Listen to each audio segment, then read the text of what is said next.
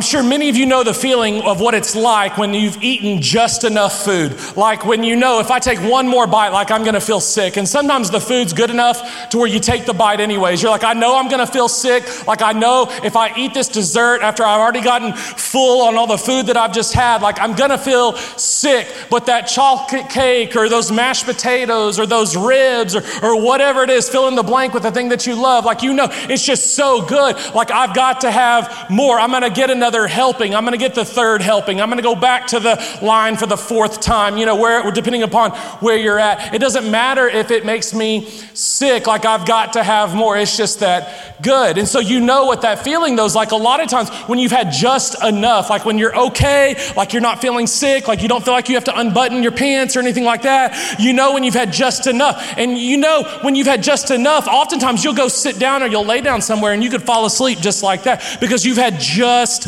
enough. Like it fills you up and it makes you feel good because you're satisfied. Now, if you didn't have enough to eat, then you start looking for more things to eat. Like sometimes, if my wife makes these really healthy meals, you know, I- am still looking for more to eat. And so I'm getting Cheez Its out of the cabinet and, and cookies out of the cabinet and, and other things like to eat because she's made this little, you know, wimpy salad thing, you know, like that's healthy for her. But, but I'm like, uh, babe, I'm like twice your size. I need a lot more to eat to feel satisfied, okay? So I, I, I need a lot more. And so I go looking for more to eat. You could use the word sufficient. When you've had just enough to eat, like you don't want any more because you're gonna feel sick. You, you don't need any more because, like, you've had enough to eat, you feel full. You could say you've had a sufficient amount of food. See, sufficient comes from the Latin verb meaning to meet the need. If something is sufficient, it has met or satisfied that need. You've had enough or as much as needed. And in that way, and with that idea, we would say the Bible is sufficient. And that's what we're going to talk about tonight the sufficiency of the Bible. We don't need any more, and we definitely don't need any less, in the words of John in Revelation chapter 22. We don't add anything to it, we don't take anything away from it. The Bible, the revelation of God that we have in the scriptures, is sufficient. And so that's what we're going to be talking about tonight and why we believe that. You see, we've been in a series called Creed.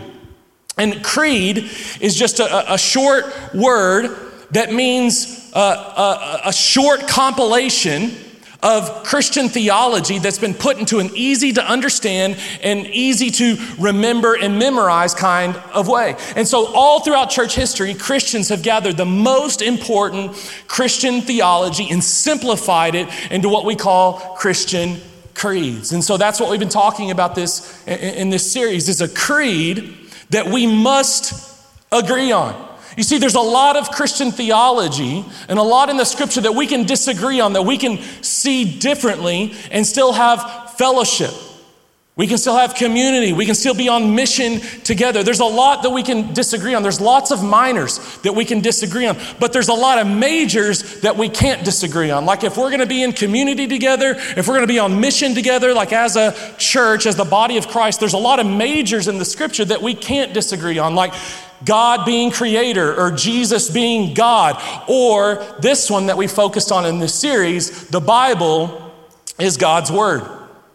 There's a lot we can disagree on in Christian theology. We cannot disagree on this as followers of Jesus. We must believe that the Bible is God's Word. And so we've been talking in this series about the Bible being God's Word and why we believe that. The Bible says you need to have a, a reason. You need to be able to have a reason for the hope that you have. You need to be able to have an answer for the hope that you have. And, and, so, in this series, we've been talking about and trying to give you some answers as to why we believe the Bible is God's Word, why it's our standard for life and faith and practice, why it's what we preach from. We don't just go grab some random books or, or books for other prophets or teachers. No, we teach from the Bible because we believe the Bible is God's Word, and we must agree on that.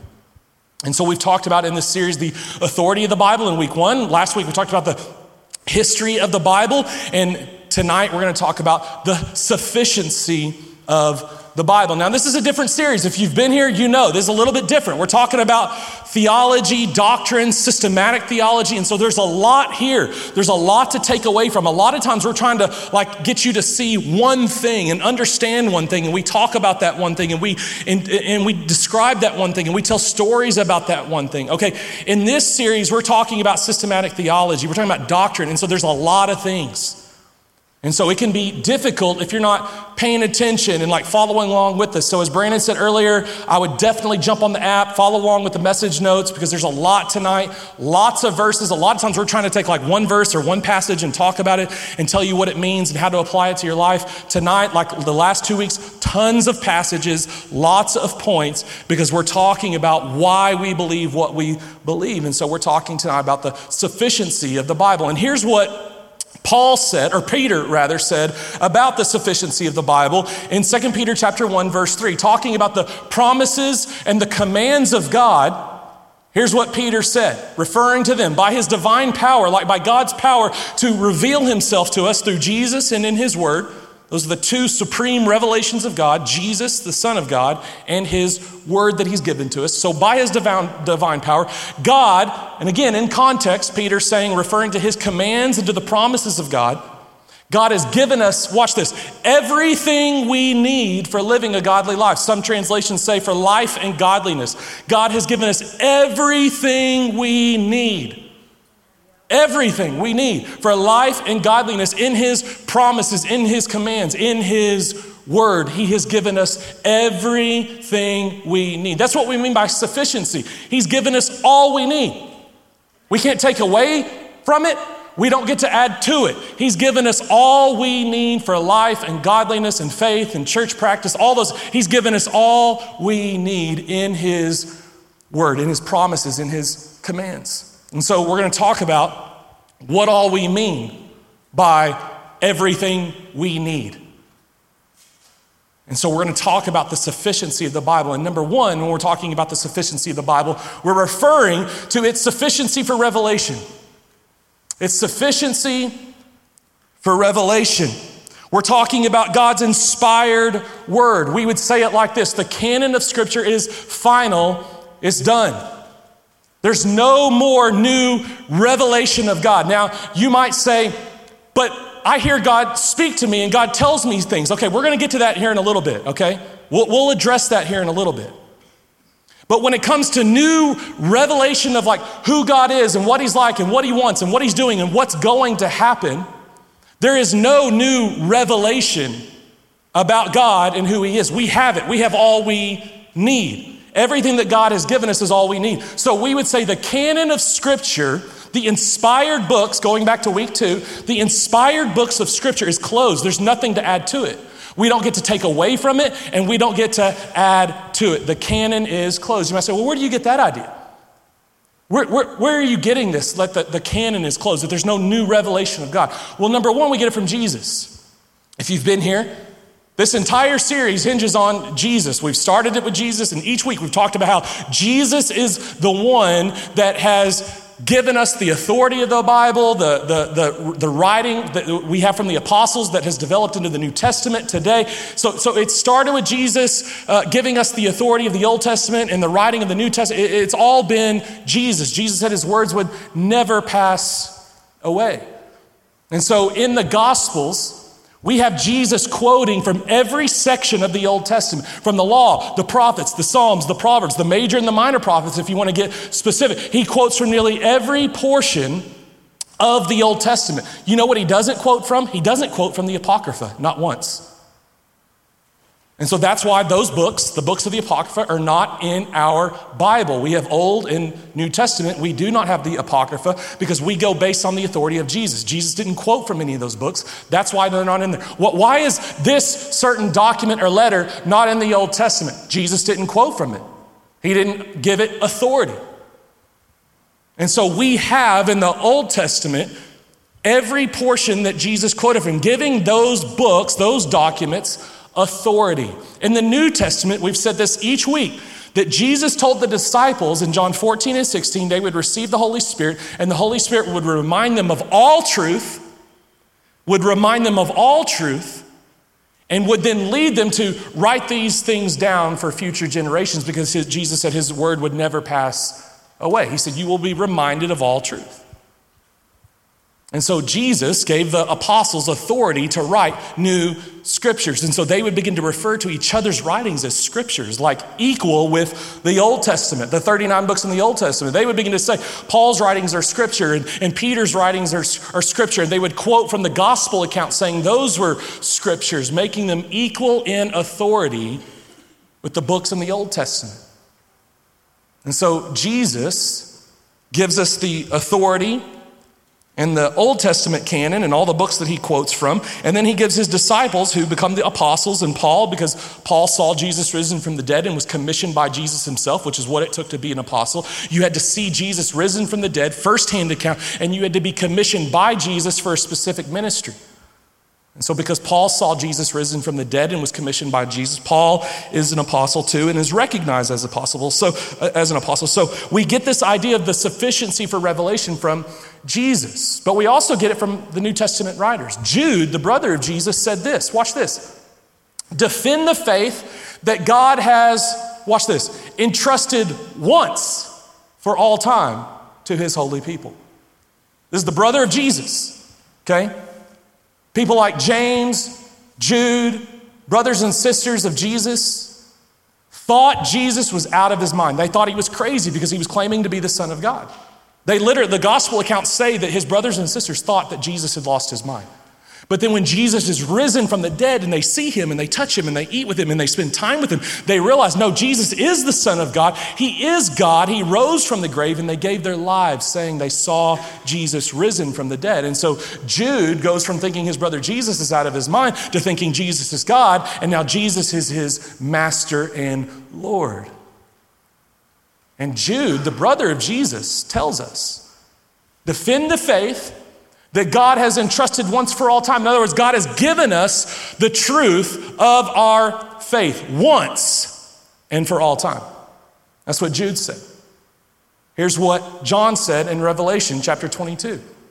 We've referred to these verses several times throughout this series. And I solemnly declare to everyone who hears these words of prophecy written in this book. Now, theologians will say John's referring to his writings here in Revelation and everything he's seen, but he's also, because of the way he's speaking and in the context, he's referring to the whole of Scripture. And so he's saying, everyone who hears these words of prophecy written in this book, if anyone, watch this, if anyone adds anything to what's written here, God will add to that person the plagues described in this book. And if anyone removes any of the words from this book of prophecy, God will remove that person's share in the tree of life and in the holy city that is described in this book. In other words, John's saying, You don't take away from this book, you don't add to this book. And if you do, there will be major, serious, eternal consequences. You don't take anything away from it, you don't add anything to it.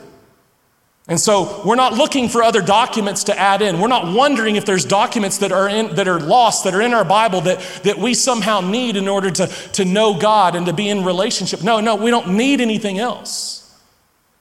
We've got the revelation of God right here in the 66 books of your Bible.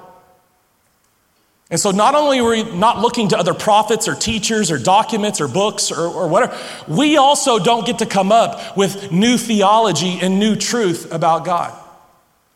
Your opinion, your ideas, your imagination do not get to come up with new revelation.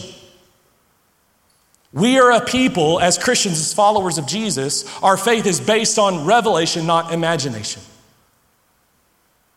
And so I don't get to come up with new ideas about who God is or, or what He wants that are not in line with the scripture that's already been revealed once and for all, that's been given to God's holy people. So Jesus said it, Jude said it, John said it in Revelation. Watch what some of the early church fathers, the disciples of the disciples, said. Christ is from God the apostles are from Christ. This is what Clement of Alexandria said, one of the early church fathers, the disciple of a disciple, saying, just like Jesus said, Father, just as you've sent me, I'm sending them into the world. And so, even this early church father, a disciple of the disciple, realized there's a difference between me and the apostles. There's a big difference. They write words from God, and it's scripture. I can write things, I can say things, and it's not scripture. This goes all the way back to the first and second century. Look what Ignatius said in 117 AD. Again, one of the early church fathers, a disciple of a disciple. I do not, as Peter and Paul, issue commandments. They can issue commandments from the Lord and it's scripture, but I don't get to do that. You see, even the early church recognized that God sent Jesus and Jesus sent the apostles. And so, if it's not from Jesus or if it's not from the apostles or the apostles didn't approve it, then it's not revelation from God that we deem as trustworthy or true. Because there's a big difference. The canon of Scripture is closed. And so, here's what you can know, and here's what you can believe and find comfort in that if someone knocks on your door,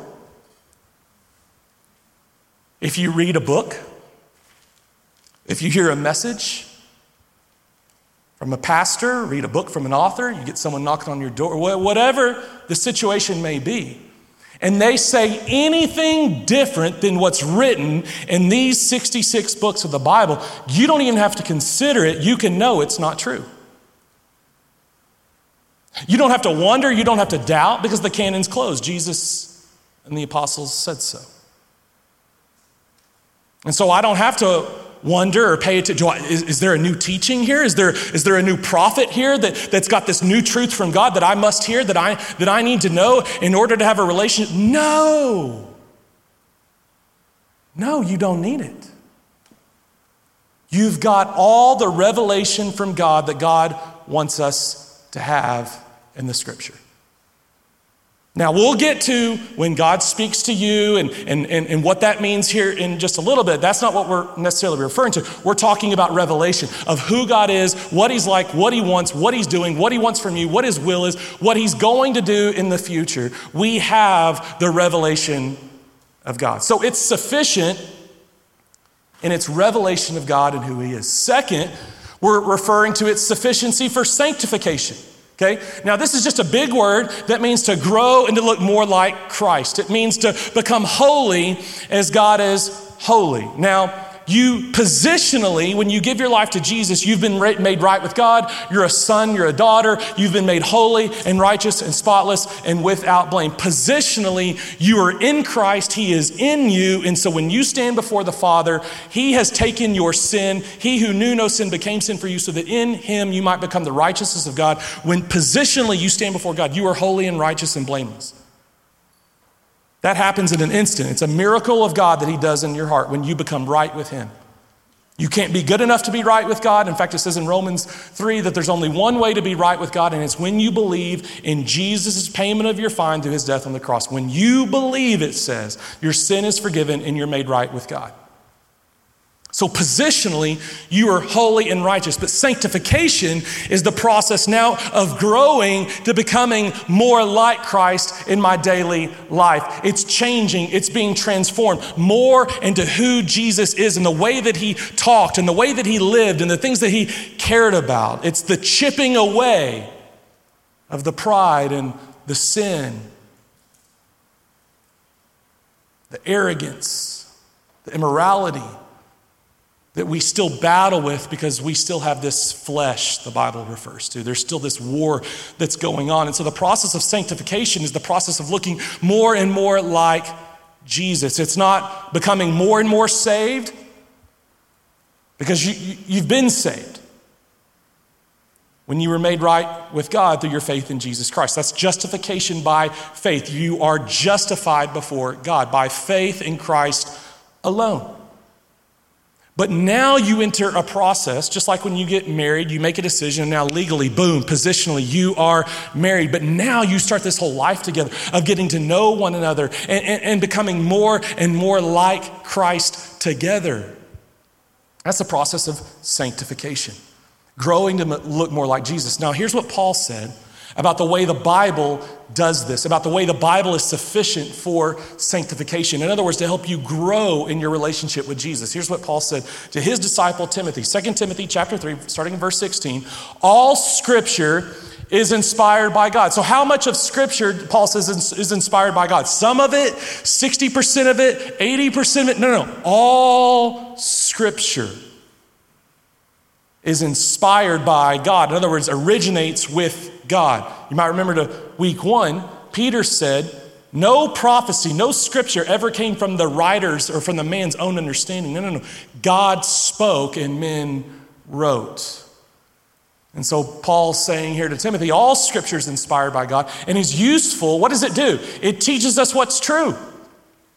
It makes us realize what's wrong in our lives. It corrects us when we're wrong. It teaches us to do what is right. And God uses it to prepare and equip his people to do every good work. This is just a, a look at the sanctification process. And Paul says the scripture, all scripture is inspired by God. The scripture, the Bible, is sufficient for sanctification. It does all these things in our lives. And so let's just simplify it. Let's, let's break it down. Number one, the scripture is sufficient for sanctification because it gives us an unchanging moral standard.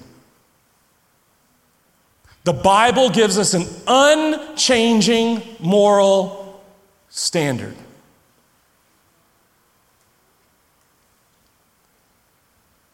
Now, in the Old Testament, the nations praised Israel because they had the laws of God. They had a, a, standard by which to judge what was right and wrong. And so the nations looked at Israel as this unique group of people that actually had the unchanging laws of God. They had a moral standard that was a guide for life.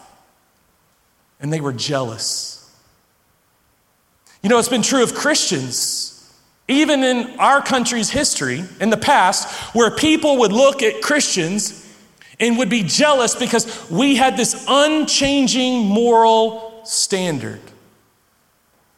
We didn't have to come up with what was right and wrong, we, we didn't determine that. We, we got that from God. And even in our country's history, people would look at Christians, they would look at the, the church, and there was a wisdom in the fact that we had this unchanging moral standard. That's not true today. I don't know if you've realized that. Uh, people don't look at our unchanging moral standard and think, that's the wisdom of God. That's smart right there. They have an unchanging, no, no, no. Today, culture, the nations, if you will, praise a changing moral standard. Not an unchanging moral standard, but a, a, an ever changing moral standard. That's insanity to me. And it is to you too, whether you realize it or not. Let me, let me give you a couple of examples, okay? When, if you played baseball, if you grew up playing baseball you, like I did, you know, like when you're in T ball, the way you stop a play is you can get an out, or in T ball, you can run to the pitcher's mound and you can step on the pitcher's mound or home plate and you can kill a play, right? And the runners have to go back to the base they came from if they don't make it to the next base, right? You, you, you following with me? When you go from T ball to baseball, the rules change. And you see kids out there, I've seen my kids do this too. You see kids out there in baseball, in the first year of baseball, when they transition from T ball to baseball, instinctively go to a pitcher's mound or go to home plate and stand there with the ball, and the runners just keep running the bases and they're scoring runs. The rules changed, and it was confusing. It's even worse in T ball and coach pitch, this is kind of more of a, a present day example that I, have seen on teams my kids have been on.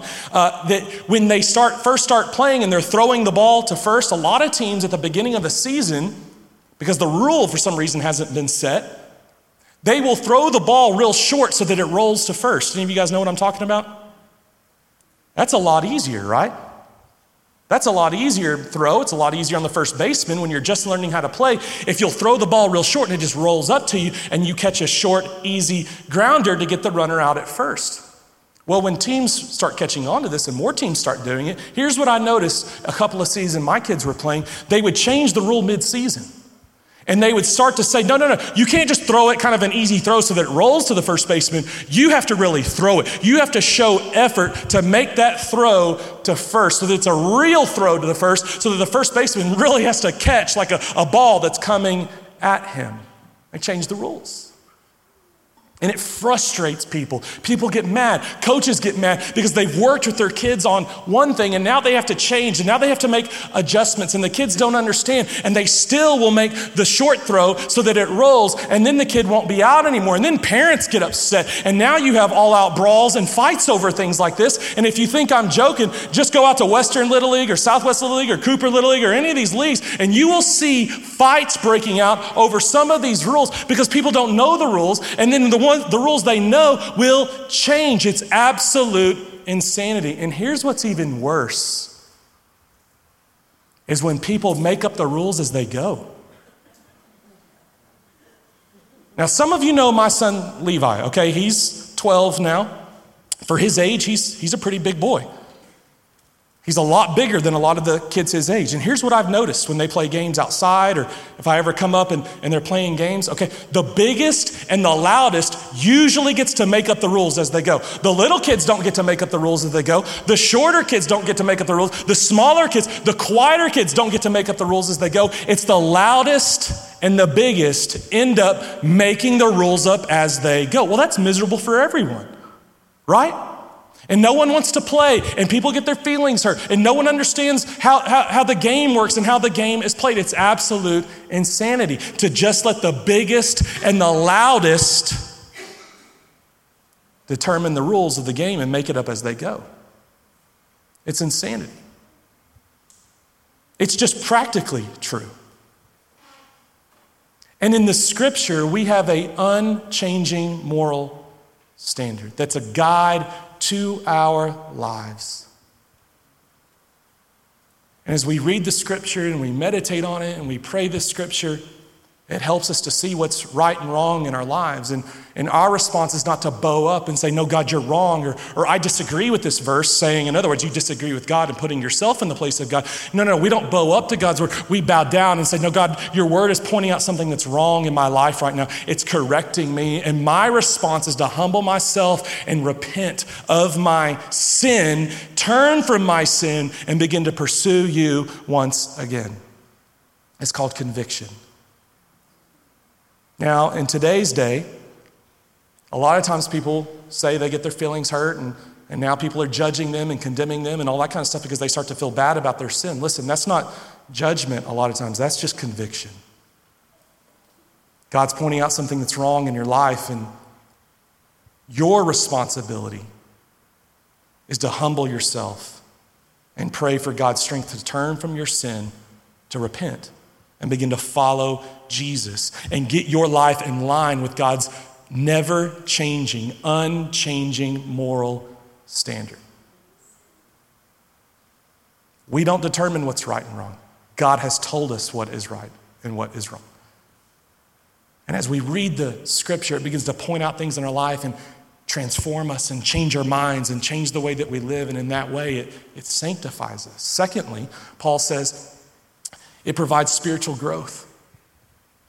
You read the scripture, and as Paul wrote in Romans chapter 12, it begins to transform you by the renewing of your mind. Your mind begins to change. The Bible begins to become alive and active in your life, and you begin to think differently, talk differently, live differently when you begin to read the scripture. Growing up in junior high and high school, I listened to a lot of the same music that everybody else listened to.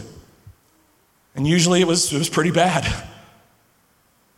But when I started reading the Bible, really for the first time in my life, I'd grown up going to church and I still did everything else everybody else did. But when I started reading the Bible for the first time in my life, for some reason, I started to like worship music. I never cared about it before, but all of a sudden now I like worship music because it's talking about things of, of God and it's encouraging me and it's building me up in my faith. And so now I'm wanting to listen to this. Well, at this point in my life, I'm still kind of listening to both. And I'll never forget one of my friends got into my truck in high school when I was a senior in high school. He gets in the car, my radio or my stereo immediately comes on with what the worship music I was listening to, and he says, What the is this? And so I began to explain what, what God was doing in my life. I didn't care about that stuff beforehand, but reading the Bible transformed me from the inside out. I began to think differently, talk differently, want different things, desire different things. It transformed me from the inside out. That's spiritual growth. And Paul said, God's word, all scripture is inspired by God. Remember what he said? He said, it will prepare you and equip you. In other words, it will grow you. You read God's word, you will grow spiritually. There's no way around it. You read God's word, you will grow spiritually. And then finally, Paul says here in 2 Timothy 3 that God's word prepares us for ministry. He said in 2 Timothy 3, he said, God's word, this, these scriptures will prepare you and equip you to do what? To do every good work. I love, Paul says in, Ephesians, he said, You are God's masterpiece. As a follower of Jesus, Paul says, you, you're God's masterpiece created in Christ to do good works, which God planned in advance for you to do. Like before you were ever born, God had great things for you to do for Him, for His kingdom, and for His glory. Good works, ministry for you to do for God. You're like, no, no, no, that, you're the minister. That's what you're supposed to do. No, no, no.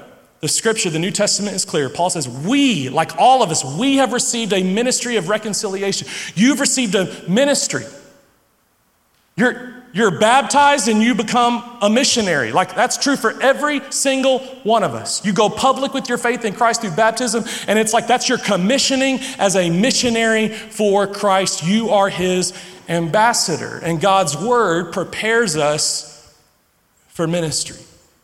And so you could do nothing but read God's word over and over and over and over again, and God can prepare you and train you and equip you for the ministry that He's called you to do. The writer of Hebrews says this about everything we just talked about in Hebrews chapter 5. He says, You've been believers for so long. How many of us that, that's true? You've been, you've been a believer for longer than a year or, or, or two years. Okay, at, at this time, at the writing of the scripture, you would have been a believer for quite a bit of time now. And so the writer of Hebrews says this You've been believers for so long. Now you ought to be teaching others, doing your ministry. Instead, you need someone to teach you again the basic things about God's Word. You're like babies who need milk and cannot eat solid food. For someone who lives on milk is still an infant and doesn't know how to do what is right. Solid food is for those who are mature, who through training have the skill to recognize the difference between right and wrong. So, what does it look like to go deeper? What does it look like to grow spiritually? You want to go deeper? Well, Hebrews is telling you right here. Those who are deep are those who know the difference between right and wrong because of God's unchanging moral standard. Those who are deep, who are mature, are growing spiritually. Those who are deep, Paul said, or the writer of Hebrews, many think was Paul, but, but the writer of Hebrews says those who are deep should be teaching others. That's what it looks like to go deeper. That's what it looks like to grow spiritually. That's what it looks like to move from milk to solid food, to go from being a baby to being a, a, toddler, and then a child, and then a teenager, and then an adult, is that you're teaching more and more people. You're knowing the difference easier between right and wrong because of God's unchanging moral standard. And all that's happening because you're growing spiritually. And it's God's word that does this in us and through us. And so, if you've been a Christian for many years, my question for you is are, are, are you teaching more people than you were a year ago? Have you repented from sin in your life and do you have an easier time doing so now than you did a year ago or two years ago? Do you hear more from God today through His Word like now than you did a year ago or, or two years ago? Is, the, is there growth there? Because that's what God's Word will do. It will sanctify you, it will make you more and more like Jesus because God's word is sufficient for sanctification. And then finally, last, God's word When we talk about the sufficiency of the Bible, we're referring to its sufficiency for interpretation, its sufficiency for interpretation. You see, when you interpret the scripture, here's what we mean by this. We're saying that interpretation is the work of the Holy Spirit in which He enlightens men or women to understand and to obey what's been written in the scripture. That's what we mean by interpretation. It's the work of the Holy Spirit that enables you to understand and to obey what's been written in the scriptures. Now, you might say, I can do that? Like, just me? Like, I can understand the Bible and then obey what it says, apply it to my life? Yes, you can do that. You mean I can do that on my own? Yes, you can. Because although revelation is done, the canon is closed, illumination is continual. God bringing His word to light and to life in your life. That's what it means for the word to become living and active in you, and it begins to change you and, and transform you. And you read the Bible and like, I feel like God's speaking to me. He's revealing things to me. He's telling me things to, to do now. That's illumination, and that is a continual process for the rest of your life. As you read God's word and as you pray, God will bring things to your mind. He will put them on your heart through the power of the Holy Spirit as you understand and you begin to obey the Bible. And those things will always be in line with God's revealed will in the scripture. They will never be out of line with God's already final revealed will in scripture.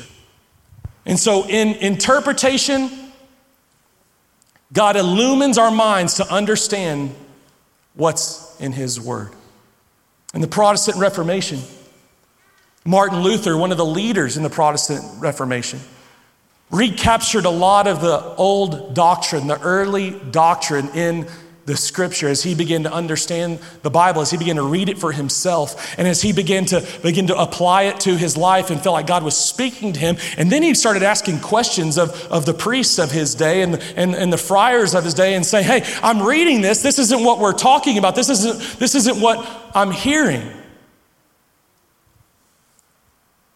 And the priests would tell luther hey you don't need to worry about what's written there. You just you just do what we tell you to do. You just listen to what we say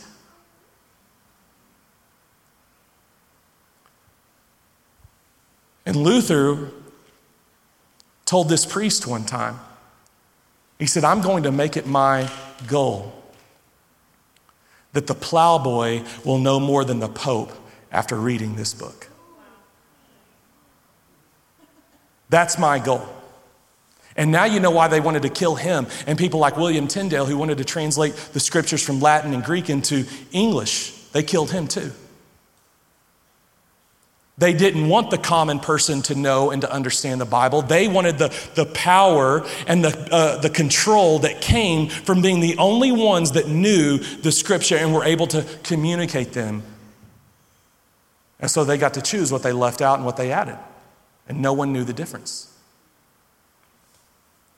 Until Martin Luther and the reformers come along and they say, no, no, no, no, we're, we're going to make it our mission that the farm boy, the plow boy, will know more about the scriptures than the Pope himself. And they killed people like him because that became their mission. And so you might be saying, wait, wait, so I have the ability to interpret the scriptures? Yes, that's exactly what I'm saying. You have the ability to read the Bible. You may not have ever known this, but you have the ability to read the Bible, to know what it's saying, to understand it, and then apply it to your life. Here's what Paul told Timothy. 2 Timothy chapter 2 verse 15. He said, "Work hard so you can present yourself to God and receive his approval. Be a good worker, one who does not need to be ashamed and who correctly explains the word of truth." So, you can interpret the scriptures, but you can interpret them wrongly. And so Paul tells Timothy there's a right and a wrong way to interpret the scriptures. So you might be thinking, well, then what's the right way? How do, how do, I, how do I do that? Well, I'm glad you asked. This is how we interpret the scripture. This is the right way to interpret the scriptures, that you know what it's saying. Not what it's saying to you. A lot of times we ask that in small. group. Well, what is this saying to you? Well, it's not about what it's saying to you, it's about what it's saying. What is the scripture actually saying? And now I am illumined by God to understand it and then apply it to my life in an individual and personal way. But the scripture is actually saying something, so we've got to figure out what is the scripture actually saying? Because it wasn't saying a thousand different things. No, it's saying one thing, and it may apply a thousand different ways. You see the difference? And so, this is the correct way to interpret the scripture. Number one, we interpret the scripture with prayer. We interpret the scripture with prayer. So, before I read the Bible, I'm praying, God, would you help me to know and to understand your word? As I read it, God, what is this saying? I'm asking God, I'm having a conversation with God. After I've read, God, help me to know what your word has said, to live it out and to apply it to my life. Interpretation starts with prayer. In Luke chapter 24, verse 45, it says this about the disciples. This is the disciples, okay?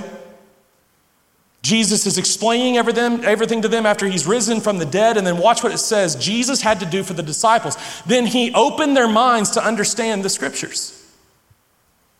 You see, Jesus opens our minds through the power of the Holy Spirit to understand and to interpret, to apply God's word. Here's what Paul said in 1 Corinthians chapter 2 verse 13 and 14. He said, "When we tell you these things, we do not use words that come from human wisdom. Instead, we speak words given to us by the Spirit."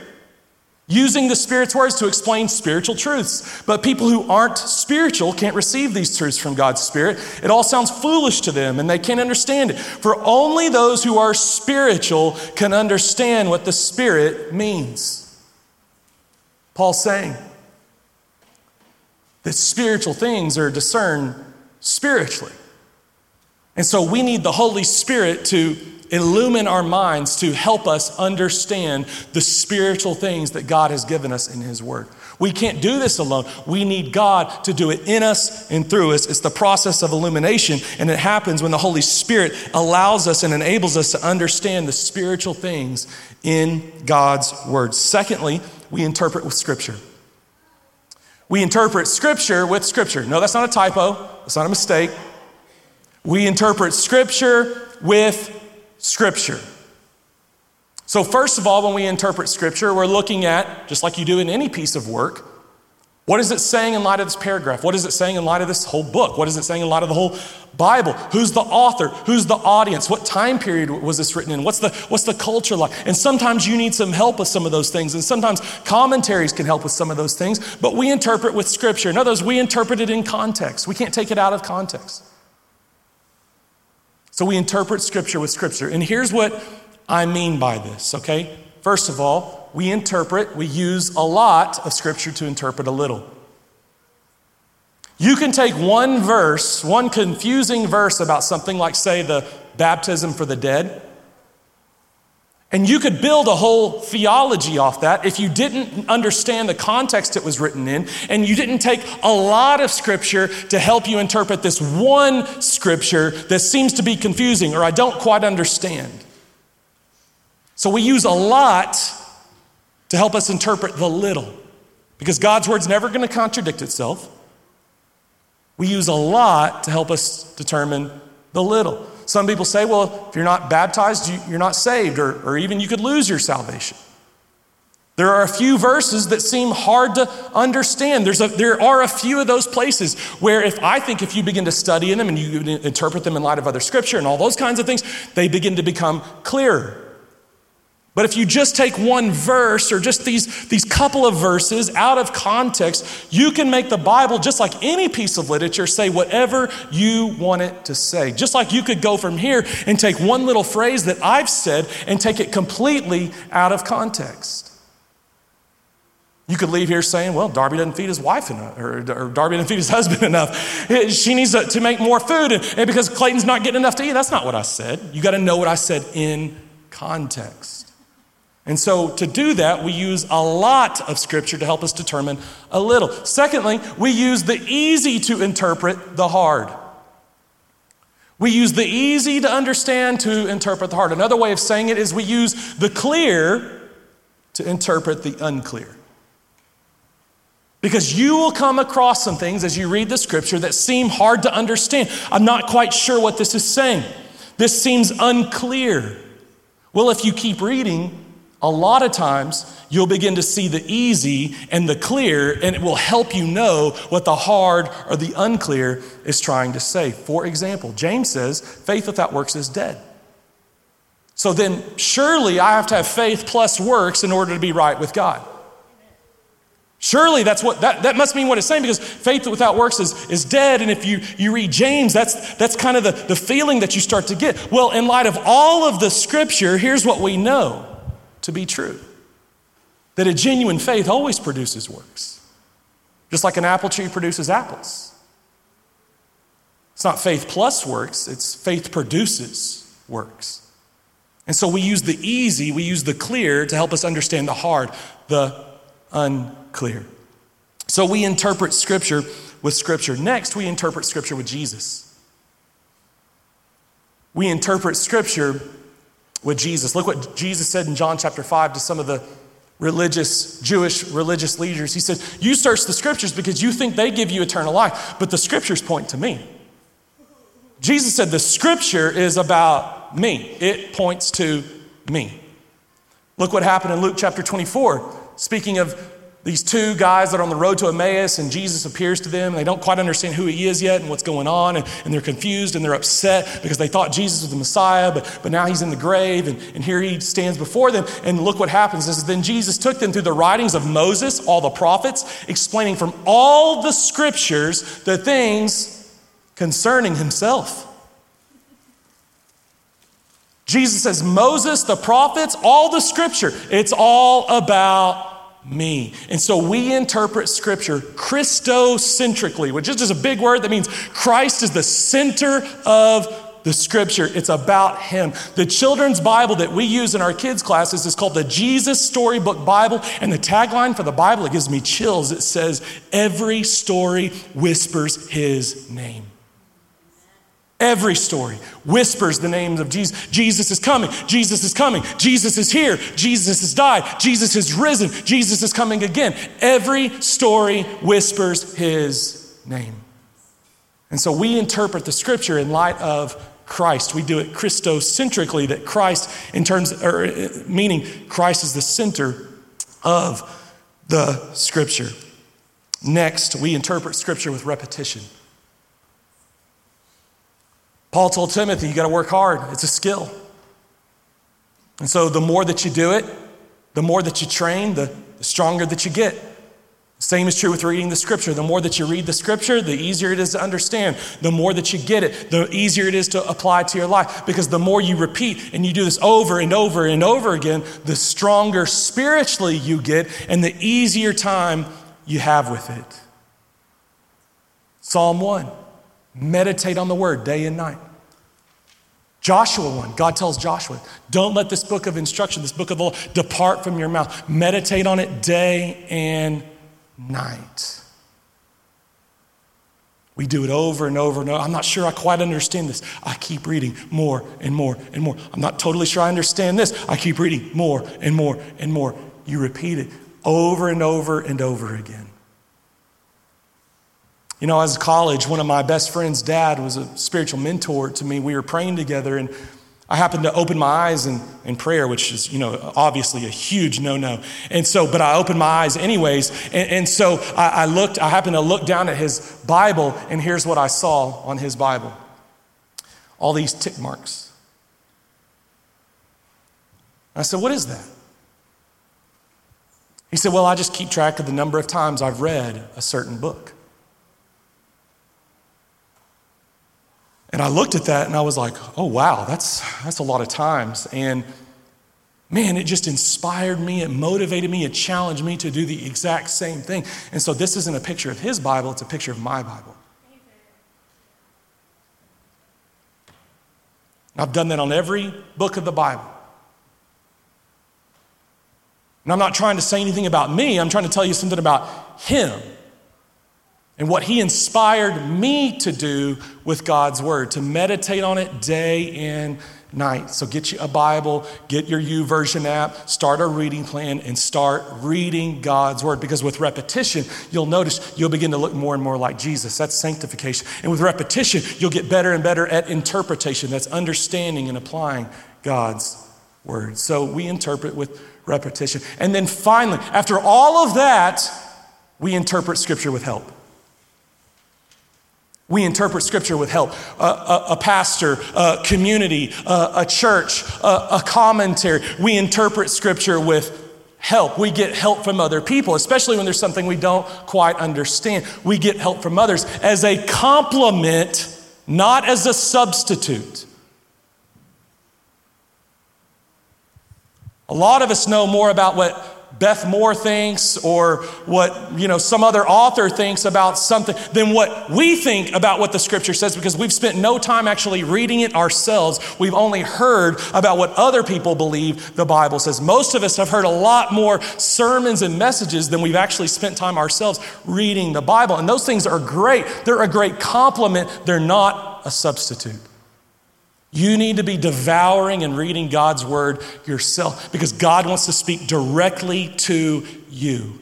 Sure, He's going to speak through me and others to you and to help you in your spiritual growth. Sure, He's going to do that. He uses the community to do that. But God wants to speak directly to you, one on one, as you study and devour and meditate on His word day and night. Scripture is our highest authority. I said this a couple of weeks ago. It's not me.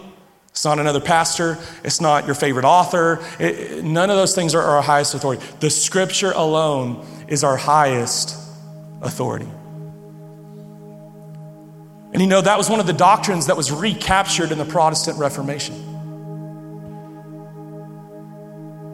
For a long time, Christians were completely reliant upon the Pope's interpretation of the scripture and what the Pope told them or what their priest told them was true. And then Martin Luther and other reformers came along and said, No, no, no, no, you're not the final authority. You are not my authority. The scripture is my final authority. And so they came up with these things called the five solas. It's Latin for alone. And there was a lot of other doctrine that came out of the Protestant Reformation, but the five biggies are known as the five solas faith alone, Christ alone, grace alone, God's glory alone. And then this last one, the fifth one, sola scriptura, which is Latin for scripture alone. Scripture alone is our final authority. It's not me, it's not you, it's not your favorite author, it's not that podcast, it's not that book. It, it, it's nothing. Scripture alone is our final authority. Whatever it says is what goes. And so you might be thinking, well, how did we get to this place in our culture and in the church today? And that's a great question. If this is God's word and this is what God wanted and, and this is God's will, then how did we get to this place in our culture and even in the church today? Two reasons.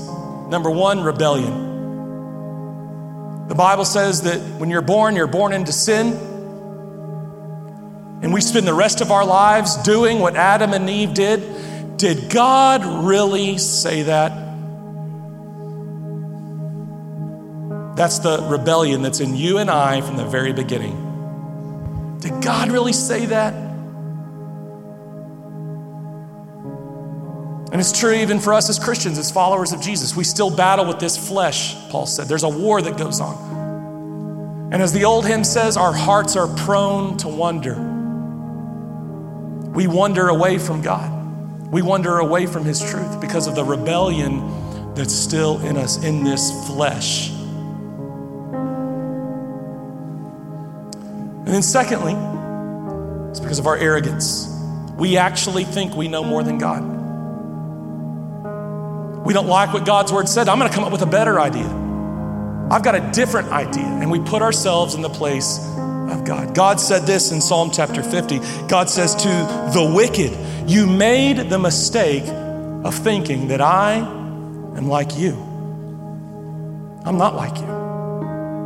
God says his ways are higher than our ways, his thoughts are higher than our thoughts. Paul says when, when we're left to our own ideas, we think up foolish ideas of who God is and, and what he's like and what he wants. We come up with foolish ideas, but in our arrogance, we think we're wise, we think we're smart, and by coming up with new ideas about who God is, what he's like, and what he wants, that's foolish. All we do is trade the truth of God for a lie that's going to kill us and destroy us. And so, because of our rebellion, because of our arrogance, we've put ourselves in the place of God. We don't bow down to God's word, we bow up and we come up with our own ideas. Surely the Bible's outdated. Surely, as a culture, we've progressed beyond the Bible. We have better ideas now. That comes from rebellion and arrogance. And so, here's my challenge for you. It's kind of the challenge for this whole series. It's why we're talking about this the authority of the Bible, the history of the Bible, is so that you could be confident to say this and to make this your prayer. Choose God's prosperity over culture's progress. Psalm 1, you meditate on God's word day and night, you're going to prosper. Joshua 1, you never let this book of the law depart from your mouth. You will prosper in the land that I'm going to give you. God wants you to prosper, and God wants this culture, He wants our country to prosper. That's God's will. But it only happens by doing things His way. All throughout the scripture, God says, See, I've set before you life and death. Choose life. Do things my way and choose life. You do things your way, you're going to die. You're going to be destroyed. And so choose my way. Choose prosperity, my prosperity, over what the culture says is progress. Now, you might say, well, there's a lot of things that have come from progress in our country. There's a lot of things we've left behind, we've turned away from that we don't think are right anymore, that we did think were right in the past, and you would be right. But those things are in line with God's word.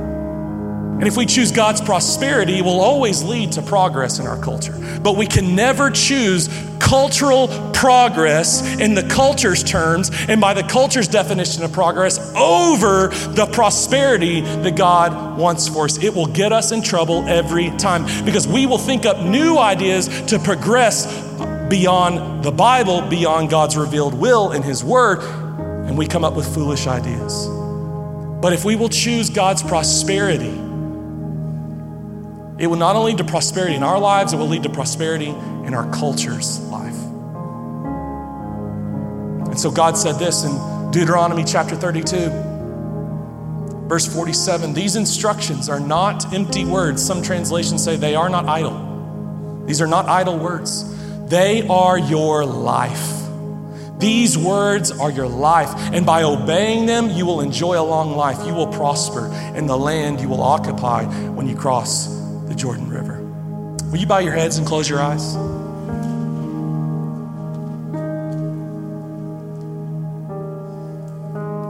And I just want you to listen to this as I read it. And pray and ask God to speak to you through these words that He wrote through the prophet Isaiah. This is what the Lord says.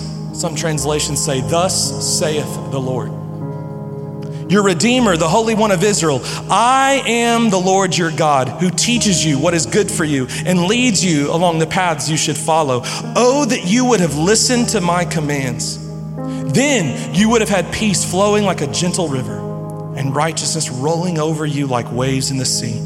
Your descendants would have been like sands along the seashore, too many to count. There would have been no need for your destruction or for your cutting off from your family name. Thus saith the Lord.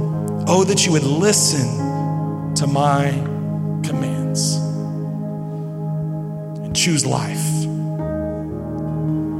that I might prosper you, your family, and your country. Would you stand? Our team's going to lead us in worship. And as we worship, we're going to take the Lord's Supper together here in just a minute. Brandon will tell you and lead you when you can come and, and do that. But as they lead, as we finish out this series tonight, I want to remind you that each week we've talked about the basis of the authority and the history of the Bible and the revelation that we have in God's Word. It's all based on Jesus. Jesus said all of this points to Him. We trust that this is God's word because Jesus said it is. We believe that we still have God's word because Jesus said his words would never pass away. And we believe that all of the scripture points to Jesus and tells us how to be saved, how to be right with God, and how to grow spiritually. So it's all about him. And at that Last Supper with his disciples, Jesus took the bread.